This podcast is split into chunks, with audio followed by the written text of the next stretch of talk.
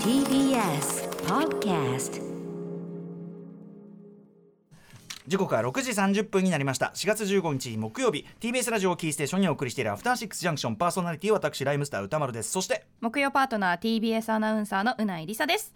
ここからはカルチャー界の気になる人物ことをご紹介するカルチャートークのコーナーです。えー今夜のゲストは伊集院光とラジオとのコーナー、えー、アレコードに、えーレギュラー出演中のライターの富澤明人さんです、えー、リモートでつながってます富澤さんもしもし。もしもし。どうもご無沙汰してます。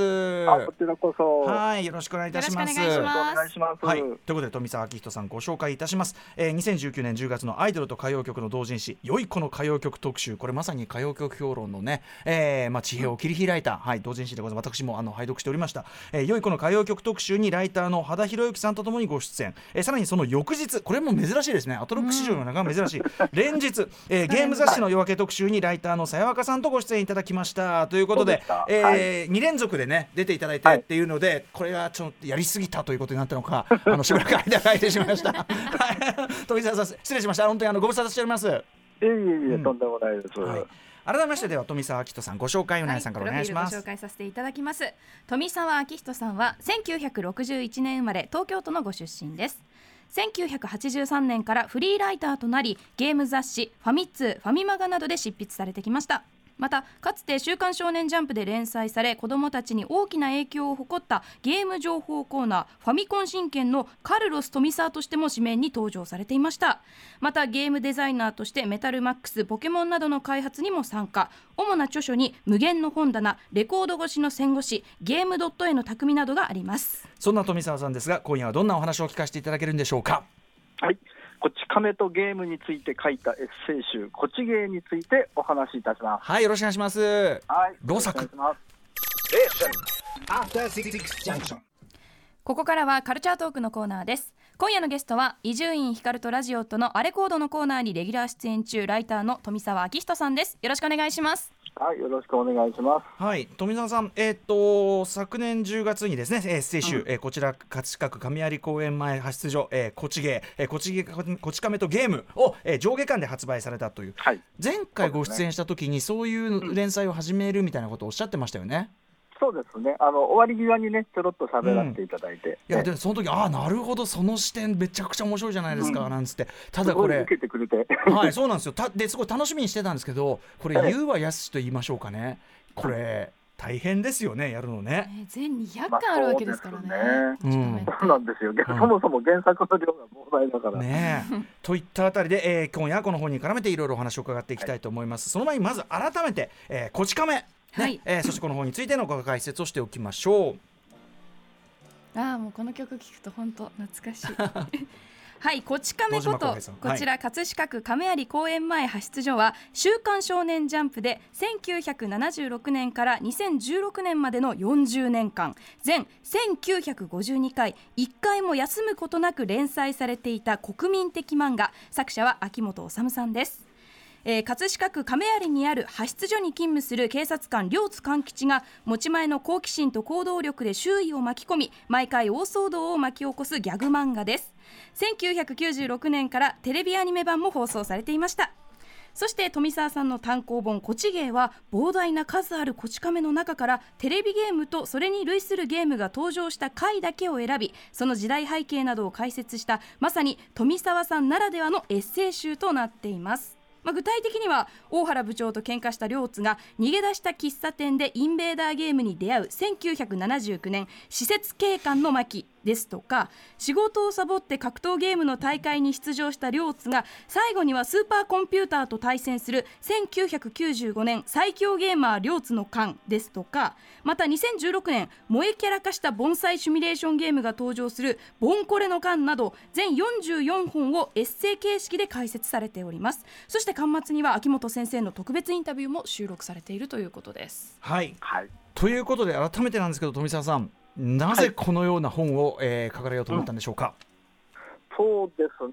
あのえーれ連載したのが法務社という、えーまあ、集英社の関連会社なんですけども、そこのサイトでいろいろ懐かしのファミコンネタのコンテンツをうん。作ってたんですね。えそれで、えー、集英社グループだから、こち亀の、えーゲームを取り出した回だったら、自由にやれるんじゃないかと。あはい、ーうんうんまずその発想から始まったと、うん、そうですね。ただこれいざやるとなるとですよ。もちろん先ほどもね解説に見ましたけどまあ膨大な量もありますし、あのーまず1回あたりの情報量がめちゃくちゃ多い情報漫画でもあるから、でしかも今回の本を拝読するとねちょっとした細部とかのにあの書かれていることとか、ちょっとしたこのジョーさんのセリフとか、そこまで含めてのゲーム話だからそうそうそう。これどえらいことですよ。ね。うん。あのこち亀っていう漫画ははちゃめちゃな展開が売りじゃないですか。ええそうなんだけど、うん。それそういうゲームが登場する回を解説しようと思ったら、そのはい。ゲームの解説は適当にはできないわけですよね。はいはいはだからその細かい小ネタもいっぱい詰まってるし、うんうん。そういうのを一つずつ拾っい。て、ね。それで事実誤認がないか確認してっていう作業を毎回やっていくんでね。だしそのはい。こち亀の中でその実在のゲームをちょっとアレンジして名前とかあの 扱ってる場合もあるからこれはおそらくこれだと思われみたいな。でちゃんとこのねあのこち芸にはあの後ろのその毎回のそのコラムの最後には元となったゲームのそれこそ筐体があれば筐体が載ってたりね。これ筐体の写真だってこれなかなかあのちゃんと集めるの大変じゃないんですかこれゲームセンターに登場置いてあったやつとか。はい。あのだから割とチームを組んで 編集部でチームを組んで、うんそういうあの資料を探してくださる方とか、はいあるいはそのゲームのデータ、僕もよく分かってないゲームとかもあるんですね。そういうののファクトチェックをしてくれる人とか、はいうんうん。あのもう総力戦でやりましたね。ですよね。あの特にそういうファミコンソフトだったらまだしもあの当時のゲーセンでしかもそのうん。大ヒットゲームとかじゃなくてあのああったあったみたいな系のやつとか。ええ。ねえ。いやよくぞと、でうん。うん。連載をその、えー、と原作の順番通り追いかけていったんですけはいど、はい。最初の頃は僕自身も当時インベーダーゲームであるとか、あのバーコードのゲームとか実際に自分も遊んでるからうんうん。割と書けるんですよ、なるほど。はい、えー後半僕は割とゲームから離れていったから、うんうんうん。あのオンラインゲームとかね、はいその辺になってくるともうわからないんですよ。また亮さんがもうフットワーク軽いつまり秋元先生が本当にフットワーク軽いってことですけどね。そういうことですよね。うん秋元先生、僕より年上なのに、うんそれでは全般をあれだけ緻密に書けるっていうのはすごいですよね。全体にこち亀って当然そのホビー情報漫画っていうかうん側面があるじゃないですか。で僕うんやっぱその改めて例えば僕ガンマニアだからその銃の話、エアガンのトイガンの話してる回もあるけどなんかその亮さんのこれいいとこでもあってなんかあんまうんオタク的にこう袋小路的な掘り下げをするんじゃなくてやっぱこうね。なんか子供感覚で今これが面白いからやってるみたいな。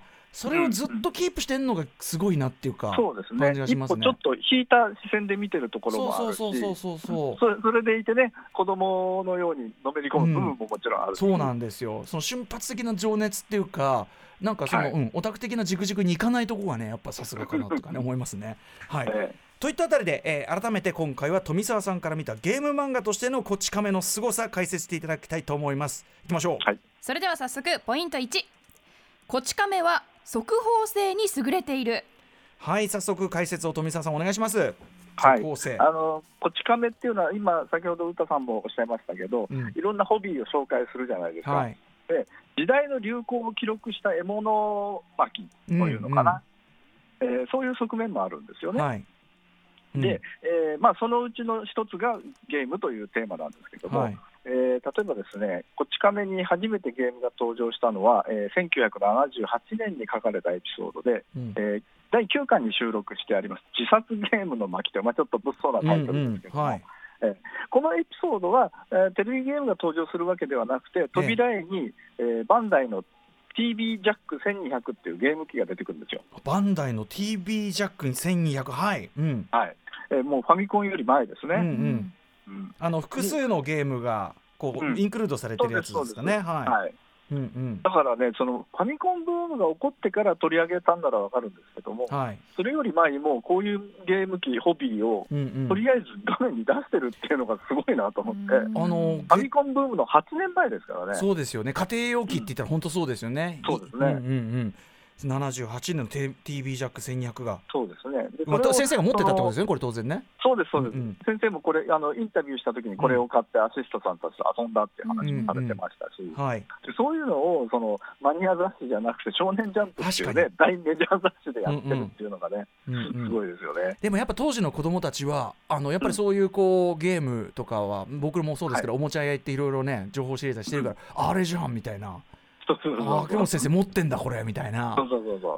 当時のその漫画ってそういうなんかこうはみ出し情報っていうかそういうのも十分ね、子供たちにとってはそう情報源だったりしましたもんね。ええ。うんうん。はいはいはい。そうで、えーしかもそのどんどんどんどんゲームネタ当然インベーダーゲーム入ればインベーダーゲーム、そうですね、うんでちょっとした攻略情報なんかもわざわざ漫画の中で書いてね、はいはいはい、えあったりとかえ途中でこれ今回のこっちゲームも出てきますけどあのあれ何年なんだろう、あのジョーさんが自分のゲーム遍歴を振り返るっていう回もあるじゃないですか。ありましたね、ありました、ありました。でそれによって、これは多分秋元先生自身のゲーム遍歴なんだけど最初はこういうテニスゲームもう1000と点だけのテニスゲームやってたんだよとか、ね、あのインベーダーゲームをこうカラーに見せかけるためにカラーフィルム貼ってたんだよとか。セロファンをね、貼ねってて。確かに確かに。あでもそれ言っとかないとあの 誰かが言っとかないとみたいな 件をねちゃんとこうだからそういうこうなんていうの振り返りアーカイブも一回されてたりとかね。そうなんですよね。うん、面白いですよね、うん、攻略法とかまで載っけてたりすると、まあ、とにかくじゃあ子どもたちにとってはもうリアルタイム情報って感じですねこれね、そういうことですね。はい。続いていってみましょうか。ゲーム漫画としてのこち亀の凄さポイントにこち亀は未来予測も優れている。リアルタイム情報だけじゃなくて、ってことですか？そうですね、うん。あの漫画の中で大げさなギャグとして描いたことが、はい。後に現実現実化していくっていうのが、こっち亀にはいくつかあるんですよ。ほうほうほう。はい。で、えーやっぱりこれもゲームで言えば、えー28巻に収録されているアンコール雪の城の巻というエピソードがあるんですけど、はい。えーこれ、りょうさんがゲームセンター用の筐体、あのテーブルのゲーム機ですね、はい。あれを実際に買って遊んでるっていう場面が出てくるんですね。りょうりょうさんって金 どうしてんのかな？だからボーナスを全部突き込むんですね。中川に買ってもらってんのかな？はい、うん。うん、それであの中川に言われて、どうするんですかって言ったら、要するにプロゲーマーを目指すんだって言い出すわけですよ。すごい。e スポーツのはるかはるかはるか昔にそうそう。そうね。え。ねまだプロゲーマーなんて概念がない頃に、そういうこと言ってるんですよね。1982年。へえ。82年の作品ですね、これ。あーまあ量産的には、まあ、パチプロになるとかそんぐらいのニュアンスで言ってんのかもしれないけどそうだと思うんですけど、ね、確かあのパチンコはで卒業してこれからはゲームをやるとかなんか どういう論理なんだっていう セリフもありましたけどね、ね。うん、まあでもそういうまあプロになるという宣言を82年の時点でしてると、うん、はい、それから、えー例えば100巻、100巻収録のゲーム営業両津の巻という、はい。えーエピソードがあるんですけど、これ、1996年に書かれてますね。でこれはあの原曲プラスっていう小学生なんですけど、うん。子供たちがゲーム開発会社をやってるというギャグなんですよ。はい。で、えーそれはまあギャグとしていいんですけど、うんうん。その開発スタッフは日本全国に散らばってるんですね、小学生たちが。はい。で、小学生だから一箇所に集まって会議するには交通費がないんですよ。うんうん。だから、えー会議はインターネットを通じて、あのモニターでややり取りしてるんですよ。すごつますりリモート会議ですよね。完全に今。今ね96年、だから今から25年前ですかね。うんうんうん。もう、えー。あのコミックスの原作のコマを見ると、はい。完全にリモート会議ですね。そういう絵面になってるんだ、なってるんですよね。これ96だから当然そのインターネットそのものの普及だってまだまだねそうでしょうね。インターネット自体はもちろんありますし、あったけどあったけど。いるけど、結構マニアぐらいしかまだうん手を出してないような時代ですよね。うん。ましてその、なんていうのそうテテレビ的なね、そう今でいうフェそのなんていう FaceTime とかああいうようなのってはるか前ですもんね。ね。いやーすごいななんか確かにおっしゃる通りそのあのーなんていうのどんどんどんどんこうめちゃくちゃなギャグとしてむちゃくちゃなアイデアを放り込んでいくから最初にうん。現実に即した情報性があって、で例えばゲームの話してたらこういうゲームがあったら面白いんじゃないかみたいな感じでうん。どんどんどんどんアイデアを発展させていくから。結果として脱脱線していって、はいそうでも結果として現状のテクノロジーの先にじゃあこういうことできんじゃんっていうのが。出やすい漫画なのかもしれないですね構造としてね。ね。うんだってね、そのイノベーション、新しいイノベーションを考える人って、やっぱこんなことできるんじゃないかっていう、うんうん冗談みたいなことを言うわけですよ。はいはいスティーブ・はいジョブズなんかそうだったわそうですよね。そうですよねまさにでもそれをね、信じて突き進んでいくと、それが現実化しちゃうんですよ。はい図らずもじゃあ、えー、こち亀がこうゲームの未来予測もしているという。うん。そしてじゃあ3パートもいきましょうか。ゲーム漫画としてのこち亀の姿凄さその3徹底した取材力がこち亀の魅力。徹底した取材。はい、うん。秋元先生はもちろんですけども、うん。あアシスタントさんたちであるとか、まあ、おそらく編集編集者も手伝ってると思うんですけど、はい。綿密な取材をするんですよね、毎回ね。はい。うんうん下調べをしてうん。資料を集めて、はい。でそれはやっぱりゲームネタゲームネタの時にも大いに発揮されてまして、はい。えー96巻収録のベンチャービジネス G さんの巻、これはさあの先ほどの子どもたちの開発会社の逆で、うん。えー両津の G さんがうん。ゲーム開発会社をやってるんですはいよね。はい。で、まあ、それはまた、ね、老人たちがパソコンに向かってどうのっていう部分も面白がるんですけど、うんうん。そこにね、デバッカーっていう開発機材が出てくるんですよ。要するにデバうんうんうんこんなの普通の人は知らないですよ。はいねバグをこうっていうのがあるっていうね。はいはいちゃんとこれはだから要するにやっぱソフト開発会社に取材してるからこそ出てくるもんですよそうだと思うんね。ですよね。うん、95年ですしねまだね。うんんそうです。そしてさらには、えーはいそれからですね、えーこれは100巻、えーゲーム営業両津の巻というエピソードがあるんですけど、はい。えーこれはあの先ほどのあれですね、子どもたちの、はいリモート会議ですね。開は発会社の、はい。あれで、えーゲーム開発費がどんどん高騰していくわけですよ、い。うんうん。ゲームがあの対策化していくことで、はい。でそうするとゲームソフトの値段が上がってしまうから、なんとかして安く抑えたいと、はい。で定価を安くして子どもたちに届けたいと、うん。それでりょうさんがゲームに広告を入れようって言い出すんですよね。ほうほうほうほうまあ、これはですね実際にあったアイディアで、はい88年に、えー、任天堂が長谷園の広告を、うんうんマリオブラザーズのゲームに入れるんですよね。へえ。画面にね、でっかくお茶漬けのりの絵とか出てくるんですけど。帰ってきたマリオブラザーズ。はい。うんうんそんなのがあって、そういうね、地味なネタをちゃんとね、拾い上げて、で、それをまた拡大解釈して、りょうさんがえげつないことをするんですけどね。はいはい。でも発想としては現実に即してるし、うんまあそうなんですねなんだビジネスアイデアですね全然ね。うんへえ。そのそもそもゲーム開発費が高くなっていくってめちゃくちゃリアルな。うねうんむしろその後本格化していくもんねですもんね。すげえな。ユーザーはあんまりそんなところには着眼しないですもんね。やべえな本当に。はいはいはい。えーまだゲームウォーズの巻というね、はいえーこれは156巻、かなり後の方ですね、ええーちょうどね、次世代機ゲーム、次世代のゲーム機が、はいこの各社乱立してえ、うん。ゲーム機戦争なんて言われてた時期がはい。好きなんですけど、うんうん。えーもちろん漫画的にはその後、えー知り合いの社長が変なゲーム機を発売するって話になっていくんですけど、うんうんはい。その冒頭にやっぱりちゃんとその当時の、えーなんだっけな、プレイステーションとうんうん。XBOX とはいなんと、えーうんうん。Wii があってみたいなね、はい。その辺の、ね、スペックの解説とかがね、すごい正確なんですよ。なるほど。めもうゲーム雑誌の情報ページみたいな感じなんですよね。うんうんうん、そうかだからやっぱりその綿密なせず取材に裏付けられた情報性の正確さ、速報性と正確さっていうところ、あと目の付けどころっていうかそのはい鋭さみたいなところがあればこそさっきの未来予測みたいなこともやっぱりそうなんですよね。うんうん。でかなやってくるってことですね。うん。しかしそのやっぱり取材力秋元さんがやっぱこう目をつける。もちろんね。そうですね。まず何より好きなんですよね、うん秋元先生はね、うんうんそのいろんなホビーがね。はい、そうなんですよ。なんかそこですよね。さっき言った僕がそのあのオタク的袋小路に入ってことなくて子供的な感じでっていう、その子供的な飛びつき感覚をがはい最後まで失われないのがすごいなと思って。うん。あのね、本の端末にインタビューも載ってますけど、はい。先生にインタビューしたとき、今、何に興味ありますって言ったら、VTuber 大好きって言って、あのココンサートとか、うんうんうん VTuber, のコンサートを見たりしてるって言ってましたから、まだそういうのに飛びつくんだと思って、びっくりしましたね。